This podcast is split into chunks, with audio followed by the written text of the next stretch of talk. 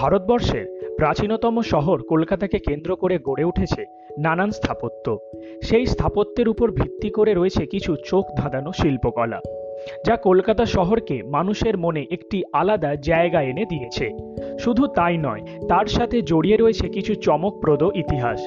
আমরা তার কিছুটা জানতে পেরেছি, আর কিছুটা অজানাতেই রয়ে গেছে। হ্যালো এভরিওয়ান শহর কথার ছ নম্বর এপিসোডে তোমাদের সকলকে জানাই স্বাগত।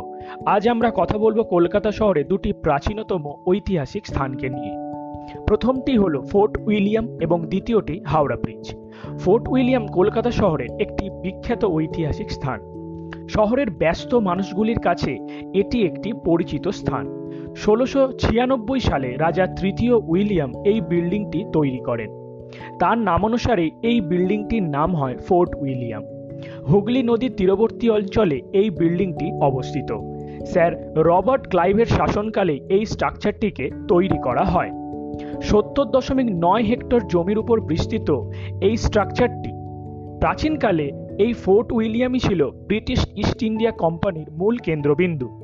অক্টাগোনাল আর্কিটেকচারাল স্টাইলে তৈরি করা হয় এই স্ট্রাকচার। পূর্বকালে এই স্ট্রাকচারটি ব্ল্যাক হোল অফ ক্যালকাটা নামে পরিচিত ছিল।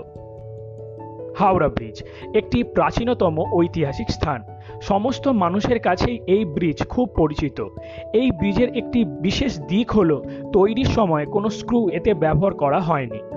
এই ব্রিজ তৈরির প্রথম প্ল্যান পাশ হয় আঠেরোশো বাষট্টি সালে। ইস্ট ইন্ডিয়া রেলওয়ে কোম্পানির সাহায্যে। কিন্তু কোনো কারণবশত এই কাজটি বন্ধ হয়ে যায়। দেখা যায়, এই ব্রিজ তৈরি না হলে হুগলি নদীর তীরবর্তী দুই শহরের মধ্যেই যোগাযোগ ব্যাহত হতে থাকে।